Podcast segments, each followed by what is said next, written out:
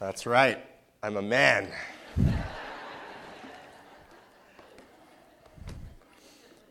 Thank you so much, A. You should move up to Sonora. It's wonderful sitting up here. I could just look around here and um, see so many people from my, my past and my present. I was crying, and I cry a lot. I I just I used to say um, what my uh, my mentor Anil Kanda used to say, which is I don't cry a lot. Whenever he'd cry, he'd say that. But now I'm just realizing I cry a lot. But it's so awesome to look around this room and just see so much love and um, so many people who've been so transformative to my life. I see Missus Johnson, who was the first person I met at uh, at uh, M A A back there, and she just made me feel so at home and loved. And uh, even though my family was going through a divorce, um, she just made me feel welcome. And the Reeves, of course, and their son Christopher, who reached out to help me out when I was feeling very suicidal. And, you know, lots of other people. I saw my coach back there, and Maverick, of course, who was my lifelong, well, fifth grade on compatriot and troublemaking. And anyway, it's just, just good to see you all. David, of course, who taught me how to sing. He may not want to take credit for that now, but anyway, it's good to see you guys. And Missus Thompson, of course, and Lauren, and the list goes on and on and on, so I'm sorry if I'm leaving you out. Um, A asked me to embarrass my wife, and I wasn't sure if I wanted to do that or not. But, um, babe, could you stand up and wave at people just really quick? Just thank you so much. That's my wife, in case you haven't met her. I think we've been here one time since since we've gotten married and we moved up to Sonora. And uh, my grandparents are here, and uh, my mom is here. And, and Papa, can I tell him about... Well, first, it's his birthday today.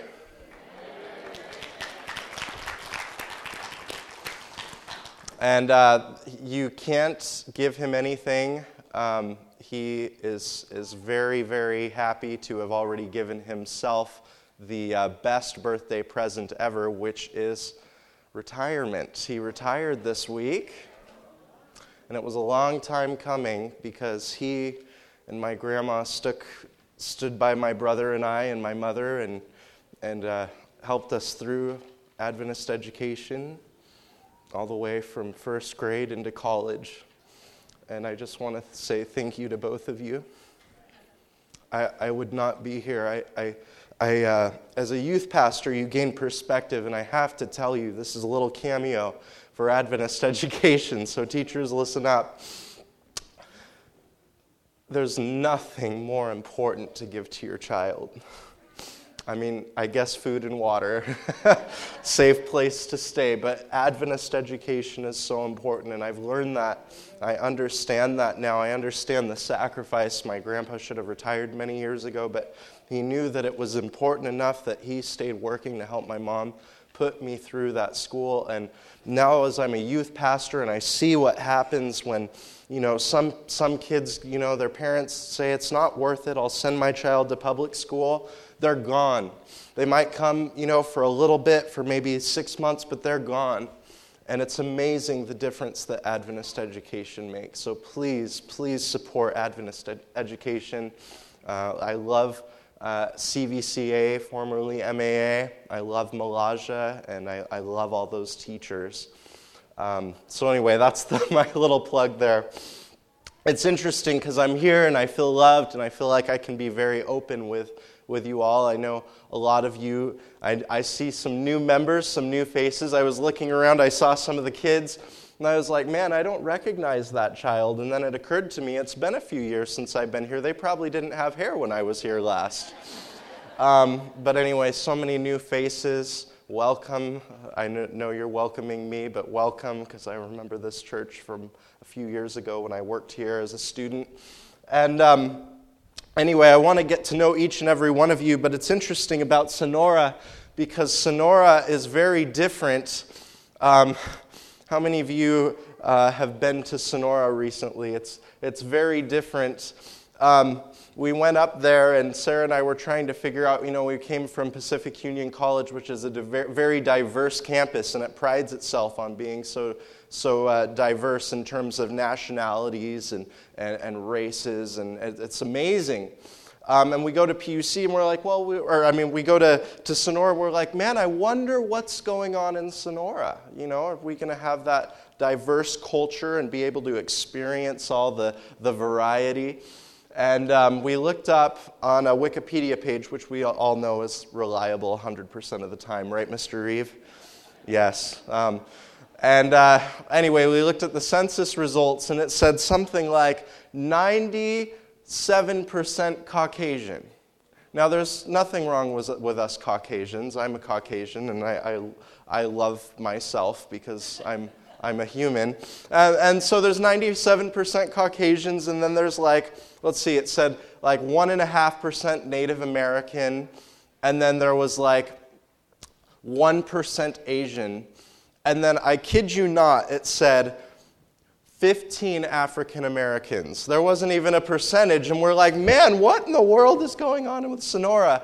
And we've realized Sonora is a very different place. We went to Sonora, and I was hanging out with some of my youth kids, and I realized, man, these kids are tough. Like, these kids are scary tough. They are amazingly scary tough. And I started like huffing and puffing as our activity was going on. I don't know if we were doing basketball or dodgeball or something like that. And they look at me, and they turn to me. And you know what they called me? You flatlander. You ever heard that before?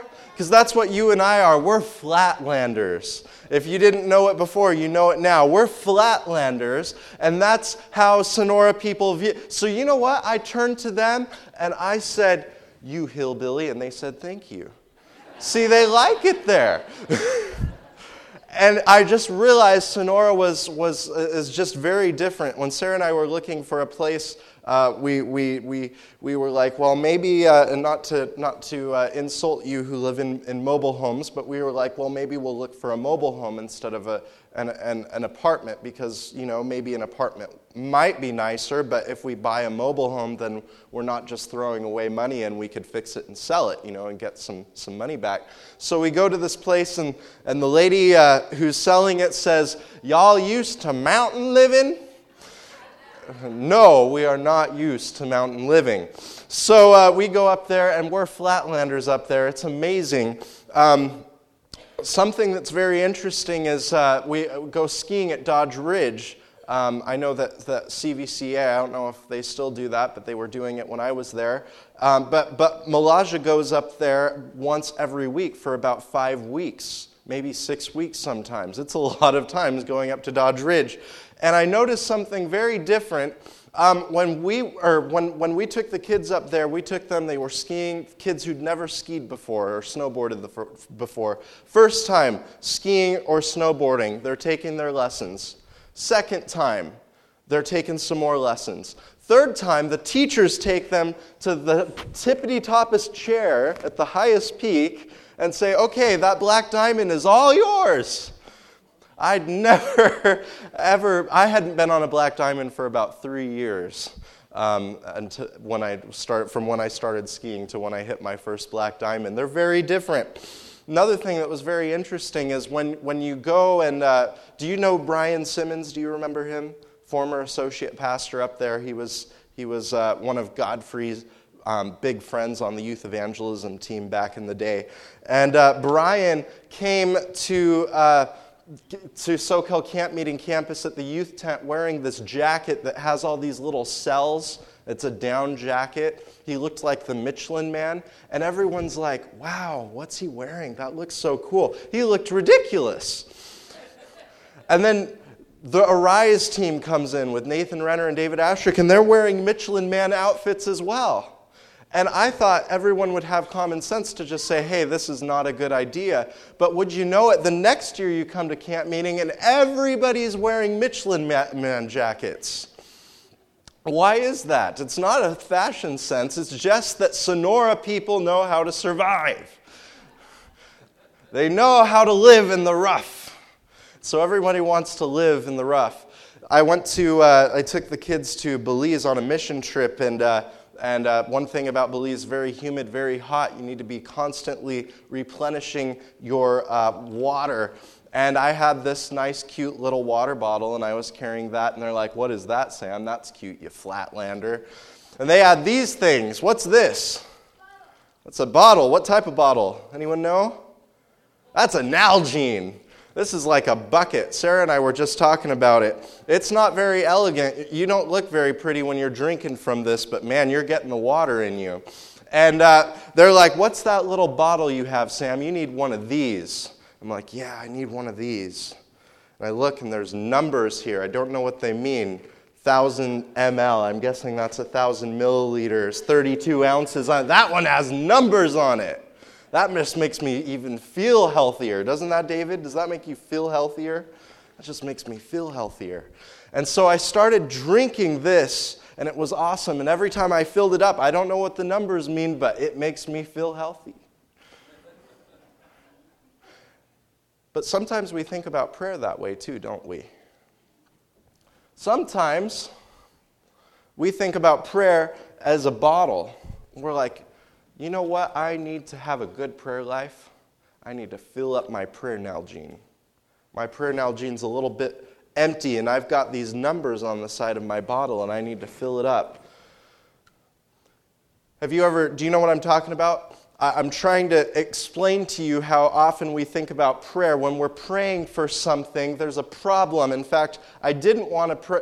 Godfrey even gave me a way out. He asked me to preach on something completely different, but I asked God to share with me what he thought, or what, what he wanted me to speak on, and I was convicted that I needed to speak on prayer today. And so that's what I'm preaching on, is prayer and the power of prayer, because you guys are going to be having some awesome outreach and evangelistic series coming up soon. And I felt like the Spirit was leading me to pray on, or to, to speak on prayer this morning. We often, when we think about prayer, we think of it as this kind of Nalgene experience where I need to be praying, and if I pray long enough and hard enough, I'm going to fill up my fill up my Nalgene, and eventually God's going to give me the answer that I'm seeking for. You know what I'm saying? So I got to keep praying, and if I pray, have you heard that expression, more prayer, more power? I need to keep praying, and if I keep praying, I'm going to fill fill up my Nalgene, and eventually I'm going to come to that magic number. I'm going to come to one thousand milliliters of prayer, and then God is going to start answering my prayers.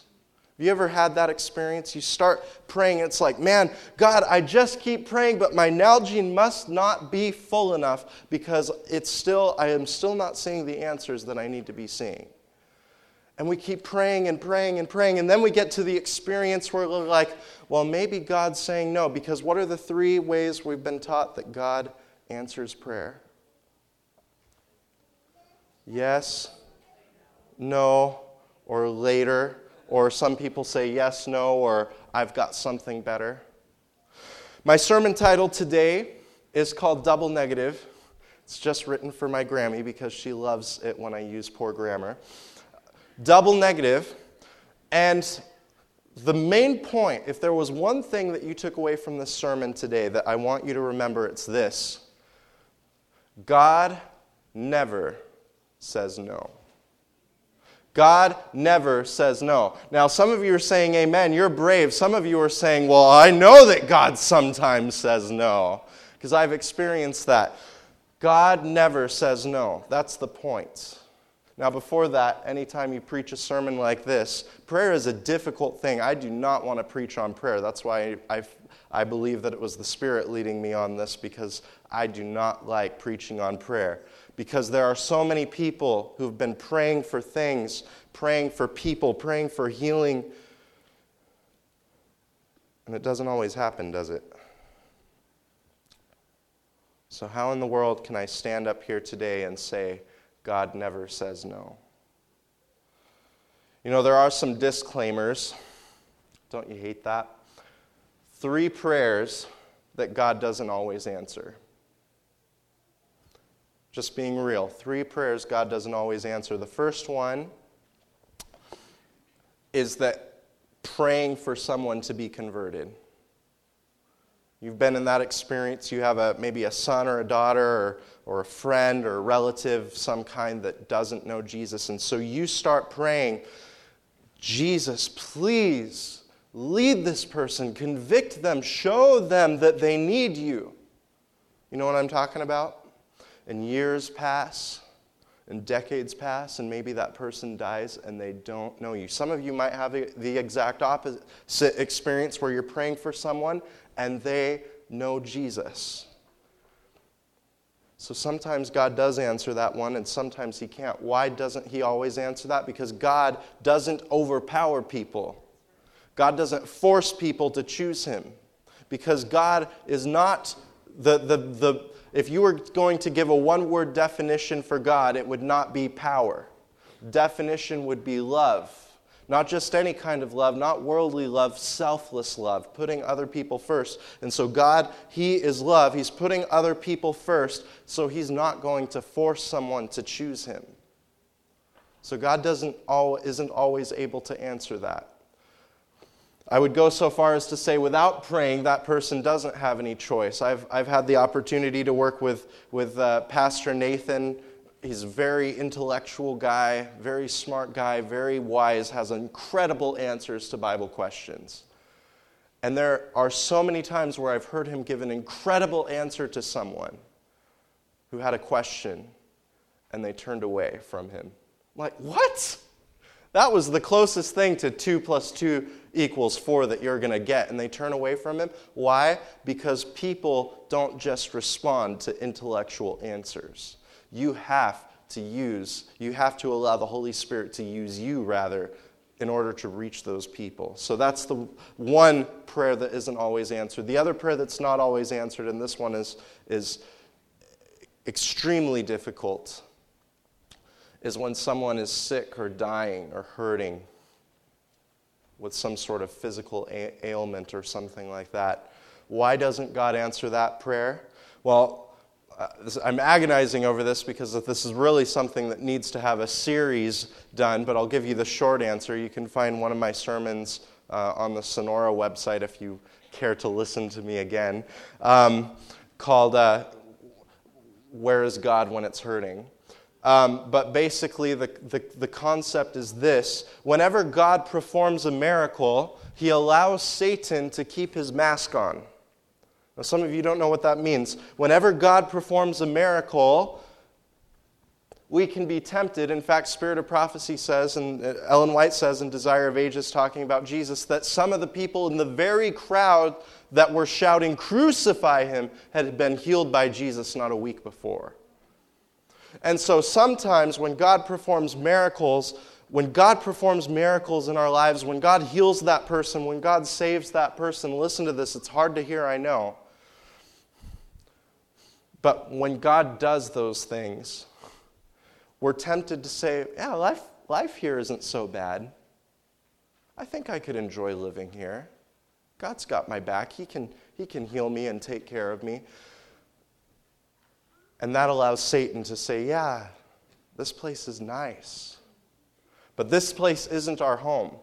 And so God, to remind us of that, he has to let sin work out its way in our lives, which means, as we know from, from the Apostle Paul, that, that the wages of sin is death.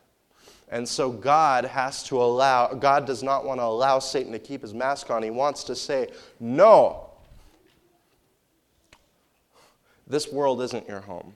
And ultimately, we as Christians, this is the faith that we have. This is why Paul says later in, in, uh, in to the Thessalonians um, that we should not sorrow, we should not weep as those who have no hope, because we know that ultimately we will be healed, we will be restored from the grave. But that's another one that's not always answered, and I, and uh, maybe that's not a satisfactory answer for you. If that's that's not, that's okay. Just keep searching. Don't lose hold of Jesus. But that's what I would suggest to you this morning. The reason God doesn't always answer that prayer is because he doesn't want Satan to convince you that this place is a safe place to be. He wants you to see that this place is a dangerous place. The third prayer that God doesn't answer is when we have something in our life that's keeping us from him. because there's kind of this understanding of God that he's a vending machine God, that if we ask anything we want, he'll give it to us just because he's a vending machine. But that doesn't help us, because Jesus is not interested in just helping you in your momentary distress. He's interested in your eternity. And so he will help you in that individual stressor, but he's not going to, he's not going to reward bad behavior. Does that make sense? So when do you know that God answers prayer? Well, you'll know because you're praying and you're sincere. It's not that complicated. It's not, sometimes when I hear prayer is one of those, the most um, sp- this spiritualized, um, superstitious things that, that we often get stuck on. And I don't think it has to be, because God is a person. He's our friend. He's not this, this um, invisible, unfeeling, um, impassible force. He's a person, and he loves you, and he died for you. That's, that's what we know, that while we were still sinners, Christ died for the ungodly.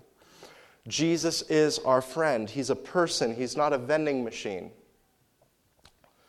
And so if we are sincere, if we're seeking God with our heart, it's not complicated. It's just that if you're praying, God, I really need this, that's sincere. That's sincere, and that is the type of prayer we're talking about. There's those three disclaimers, but the, uh, the the claim still stands. God never answers prayer with no, except for those three times. Let's go to Matthew chapter seven, verses seven to twelve. Matthew chapter seven, verses seven to twelve.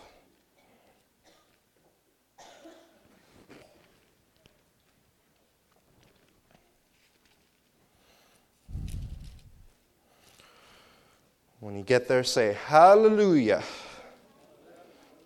Amen.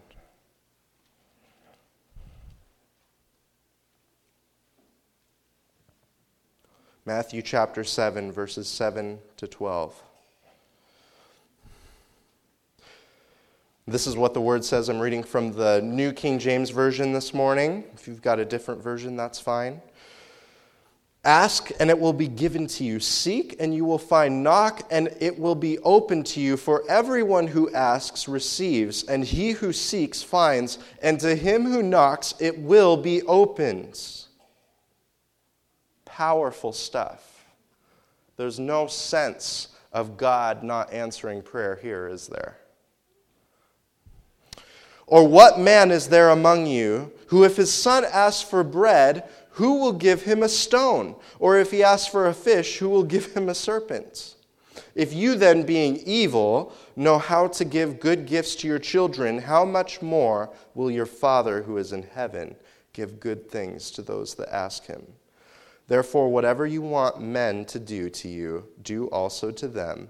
For this is the law and the prophets. So we end it with the golden rule. Kind of that concept of Jesus isn't going to reward bad behavior. But do you see before there that Jesus is comparing himself, he's comparing the Father to a father who loves his child. And if a child asks you for some bread, you're not going to give him a rock.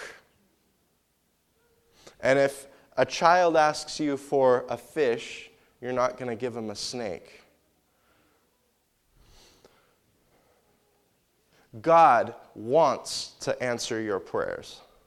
God wants to answer your prayers. God doesn't give, when Jesus is giving that in the Sermon on the Mount, he's not saying, I'm not going to answer you. He's saying, ask and you will receive. Ask and you will receive. You will receive what you need if you ask. Jesus here is not saying sometimes, going back to kind of what we were saying at the beginning, sometimes there's kind of this, this dichotomy that, that, that it's, a, it's problematic. How do you know, kind of in the traditional way of thinking, God answers prayer three ways, yes, Uh, I've got something better, or no. How do you know whether you're supposed to stop praying for something or not, right? Because what if you're praying and praying and praying and praying and nothing's happening? Is that a sign that you're supposed to stop because God said no? Or is that a sign that you're supposed to keep praying because you haven't prayed enough? Right? What do you do there? Well, if I look, if I, I'm reading what Jesus is saying, right, uh, saying here in uh, Matthew chapter seven, it's saying that God wants to give you what you ask. God wants to give you what you ask, and if you ask, you will receive. So why is it taking so long, and what about the times when it seems like God is saying no? Let's keep going. We're going to go to another verse. We're going to go to James chapter one.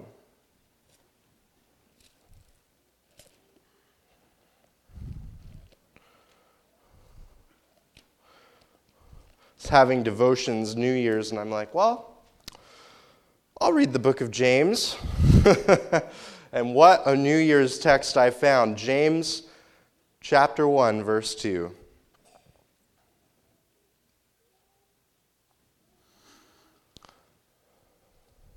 And this is what the Bible says. James chapter one, verse two. My brethren, count it all joy when you fall into various trials.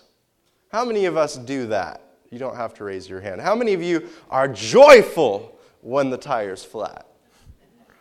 That's your first reaction. How many of you are joyful when the kid starts rebelling? When we were skiing the other day, I had this situation of watching this one kid who's who's a wonderful guy, great guy, but he, he suffers... Um, He, he he has some, some autism. He's on the spectrum. And he was having a temper tantrum right there, right where the chairlift picks you up. And he's screaming and kicking and yelling. And I'm looking at the chairlift guy, and he's like, help your kid. And I'm like, what, what, what am I going to do?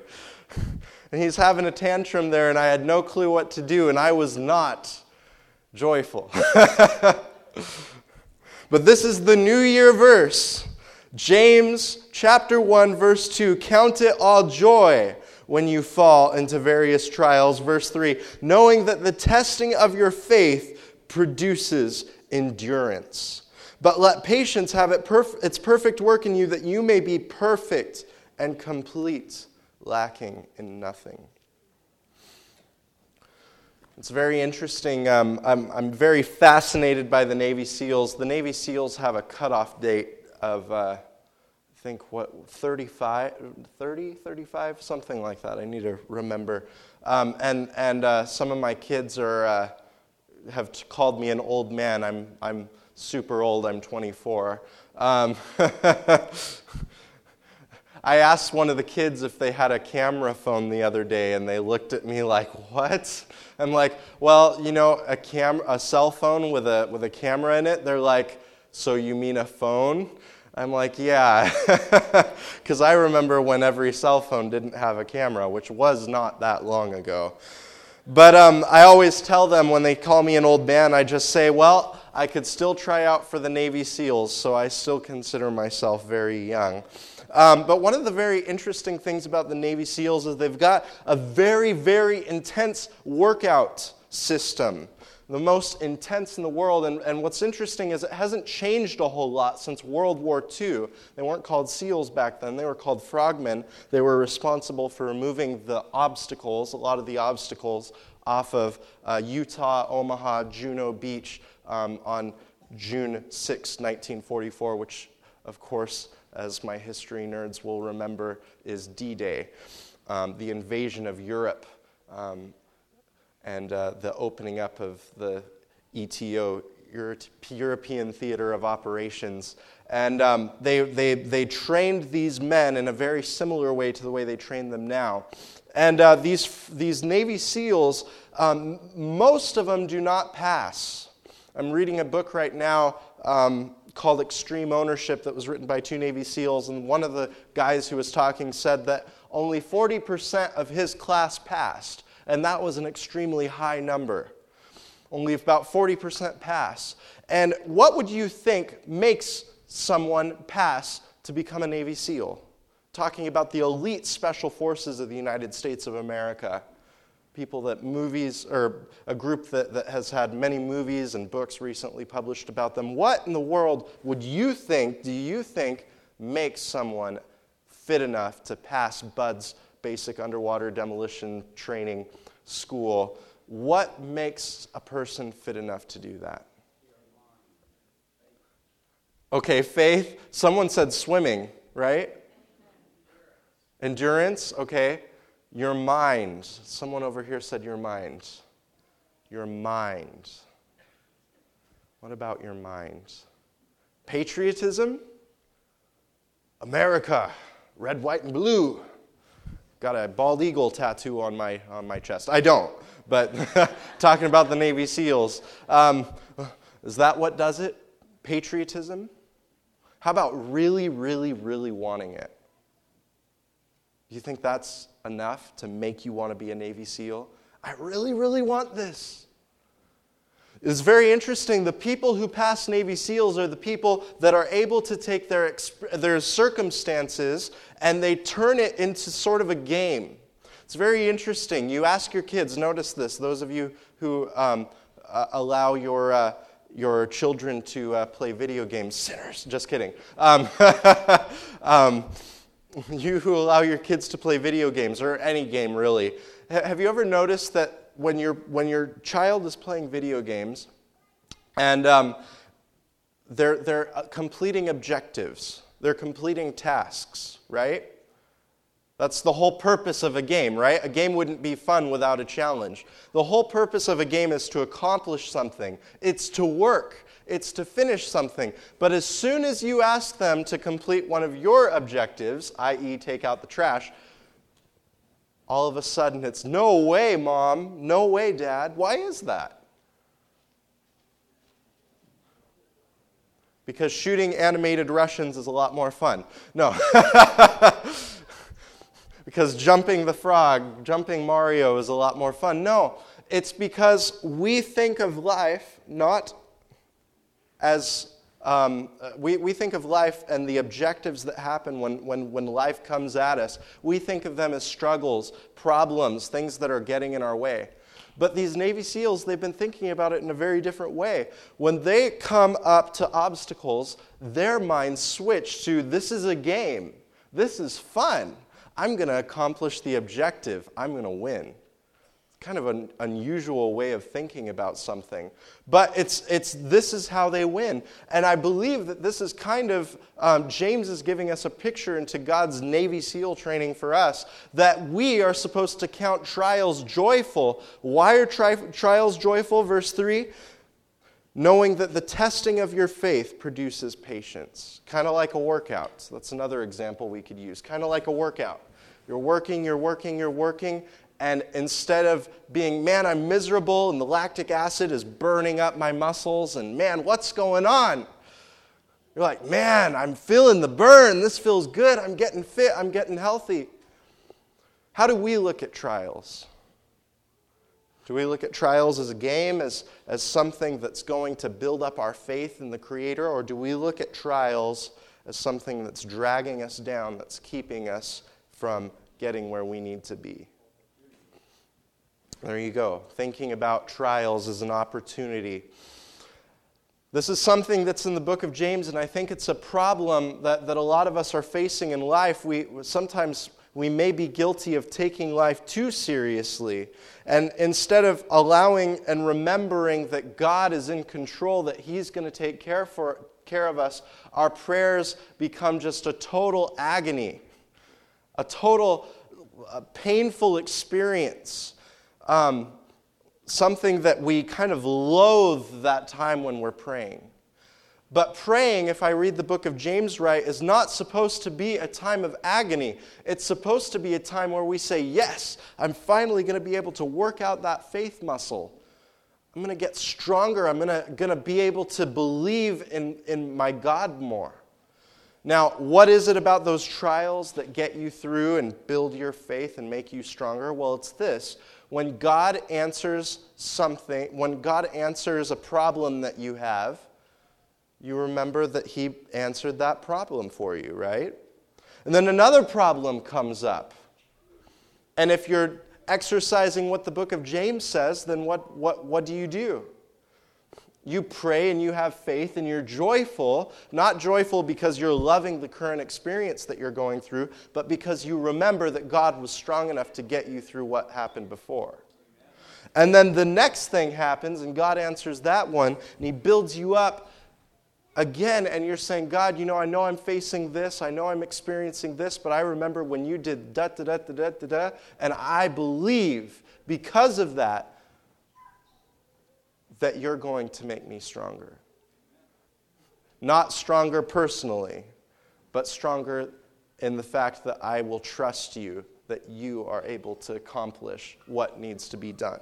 Does that make sense?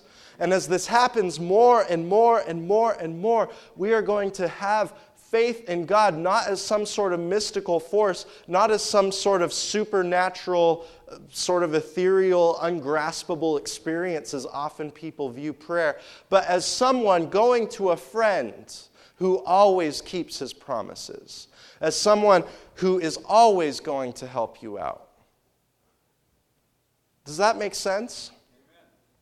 Because I feel like my personal experience, and maybe I'm the only one in here today that experiences that, but I feel like my prayer experience often is not a time of joy. It's not a time of trust in the Lord. It's a time of, man, I hope this works.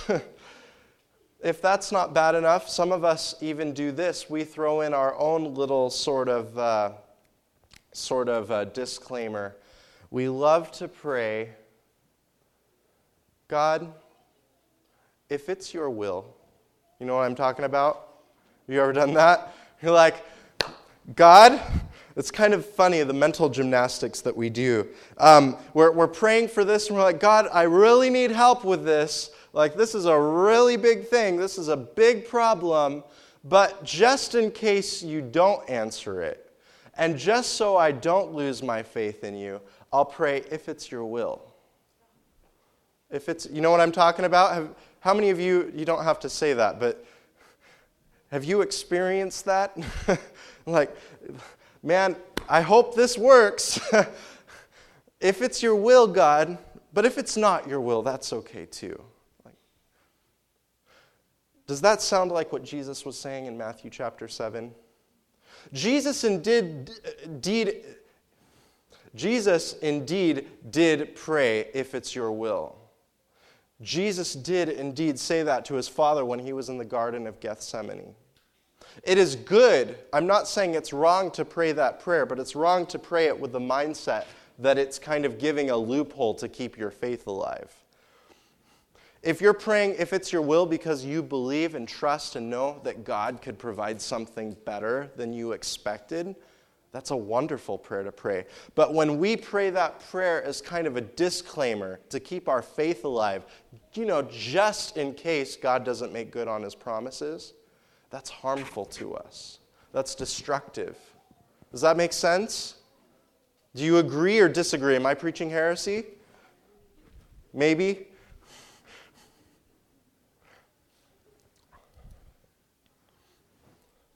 God is someone who wants to answer our prayers. But so often, so often we don't really have faith in him because we look at prayer as kind of a, a, a last resort experience, not with joy, not with hope.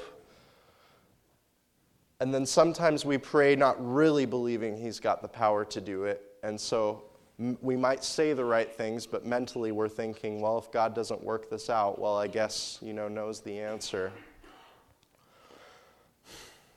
But God wants to answer our prayers. And if we think of God, I know I'm sounding like a broken, broken record here, but if we think of God as a person and not this, this totally weird, unbalanced force that if we just fill up our Nalgene enough with prayer that he's eventually going to be like, oh yeah, that's enough prayer, I'll answer you. God, when he is wait is when you have to wait for God to answer your prayer, he's trying to build up your trust in him. He's trying to build up that trust. Now, like I said, we talked about those three things, those three things where God can't always answer prayer. One of them is because God doesn't force. One of them is because God doesn't want us to be complacent on this earth, and the other one is if we're unconverted. But I haven't seen any experience other than those three things when God says no to prayer, because God wants to answer your prayer. So what happens then when it seems like, what, what confidence, what hope can we have? I was reading in uh, Testimonies for the Church, Volume four, page five hundred thirty-one. It says this: prayer which comes forth from an earnest, believing heart is the effectual, fervent prayer that availeth much. God does not always, now notice this, God does not always answer our prayers as we expect, for we may not ask what would be the for our highest good, but in his infinite love and wisdom, he will give us those things which we most need. Nothing she says there, nothing that Ellen White says there, says that God sometimes doesn't answer prayers. I guarantee you that if you ask God for something, if you ask God for help, he is going to give you something. It might not just be exactly what you wanted, but he's not going to say no.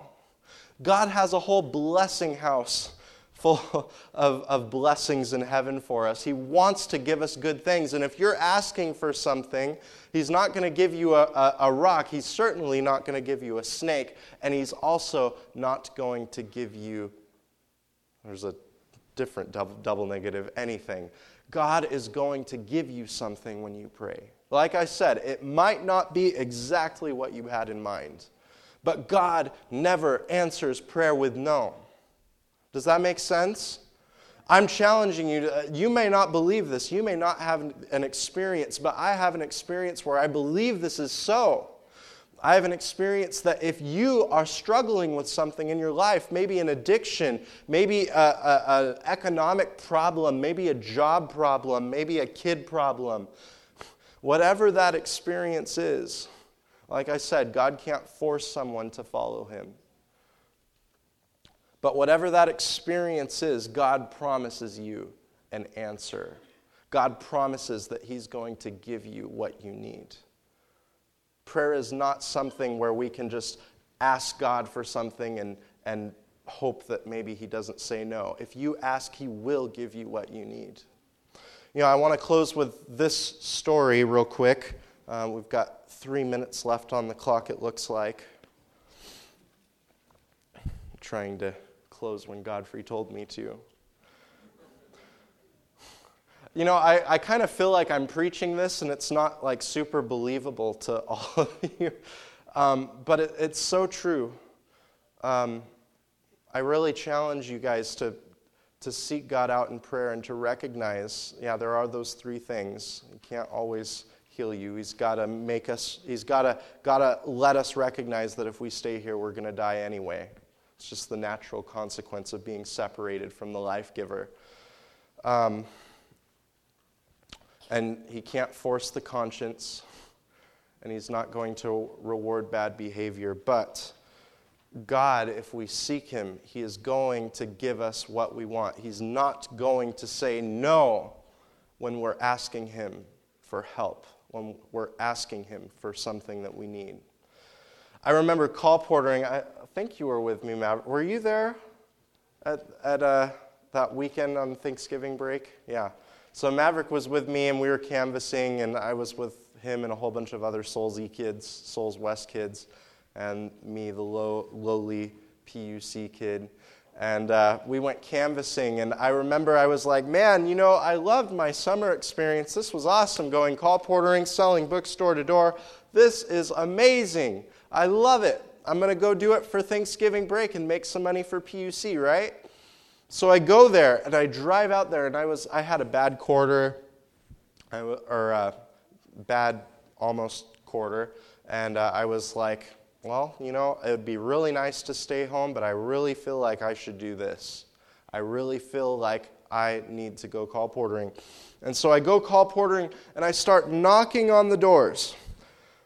I start knocking on the doors. Knock, knock. We're in, in the uh, in Milpitas area. No, Salinas area. We're knocking on doors. Bop, bop, bop. And look, There's a cross there. That's awesome. I'm going to sell lots of books there. There's a W W J D bumper sticker right there. Yeah, what would Jesus do? He'd buy my books, right?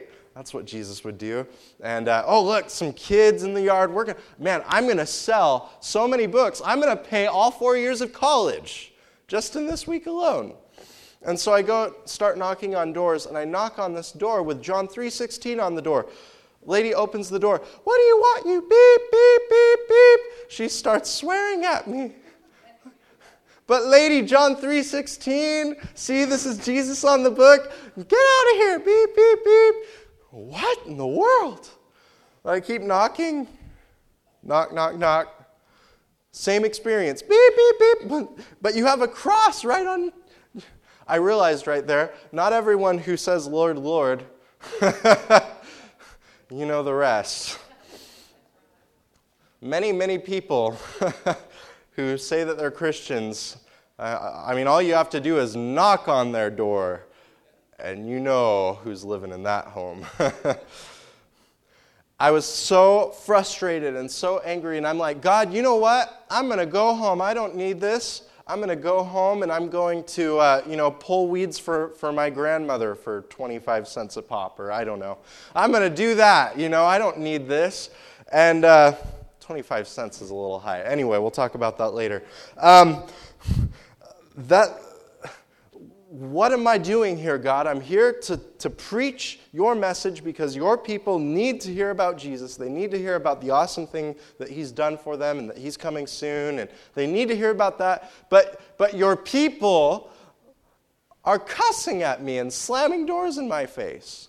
And they weren't even doing this by themselves. They were doing this in front of their little children. What in the world am I going to do? Finally, I got to the, the, the last door that I was there. I... I I even got, got cussed out by a preacher.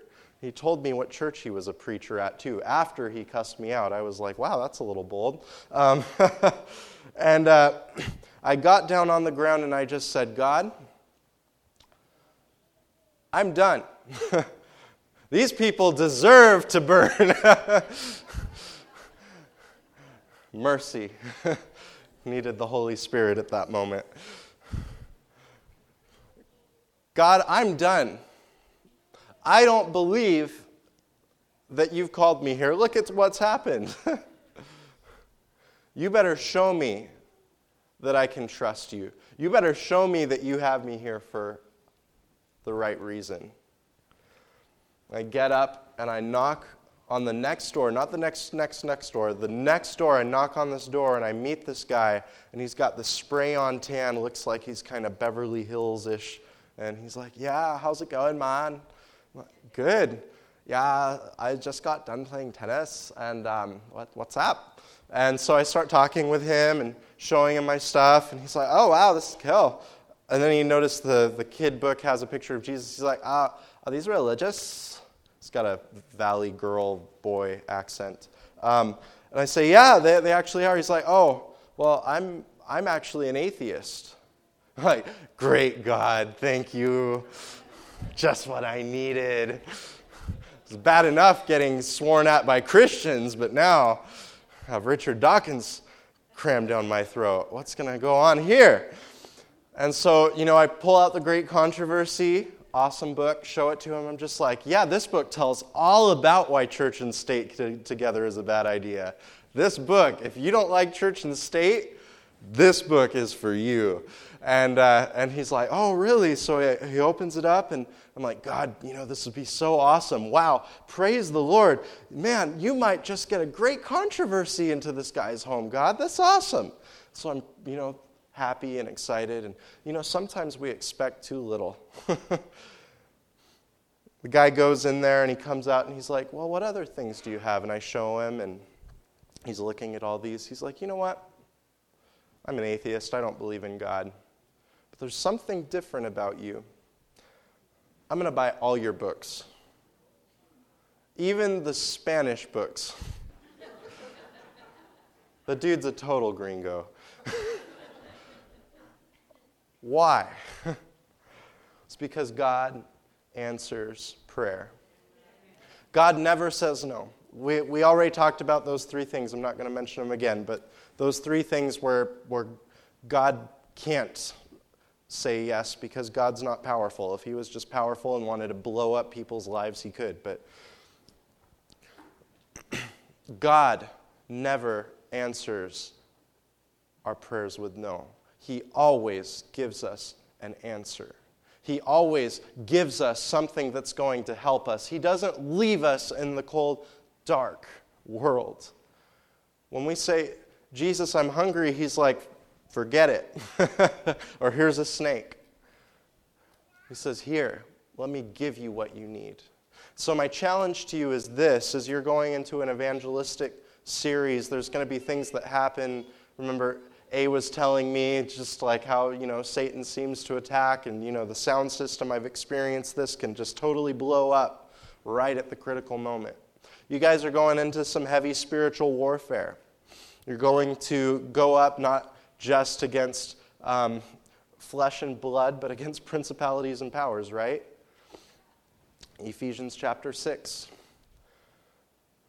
And without prayer, even if you have the most profound logic, you're having a creation series, even if you're able to shut those, those evolutionists down, it's not going to win people.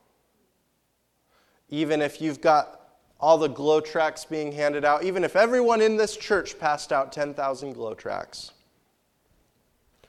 even if Pastor Godfrey just is so good that, uh, you know, the television stations come out and start fil- filming him, it's not going to do a thing of good unless you go into this thing seeking the Lord, seeking the good gifts that he wants to give to you, that he is going to give to you. And I said at the beginning, you know, God can't always God God can't always answer that prayer about uh, reaching people's hearts. But you can't reach your hearts without him. So that's what I have for you. Just remember the power of prayer as you're going into this. Remember that God answers prayer. Dear Heavenly Father, I just want to thank you that uh, you have taken foolishness like preaching, things that don't make a whole lot of sense. A crazy guy walking around up front saying a whole bunch of words doesn't make a lot of sense, but you're able to take me and use me. And um, Father, I just pray that you'd be with this church, be with Pastor Godfrey as they're they're going to war, as it were, going to seek those who are lost, going to teach Jesus to them, preach Jesus to them. Father, I just pray that you'd just give them the baptism of your Holy Spirit, that you would remind them that you don't say no, that when we ask, you give. Thank you so much for those promises in Matthew chapter seven. And um, Father, also I just pray that you would give us joy, recognizing that when we go through trials, that we would remember what you've done for us in the past, so that we would have confidence for what you are going to do in the future. In your name, amen.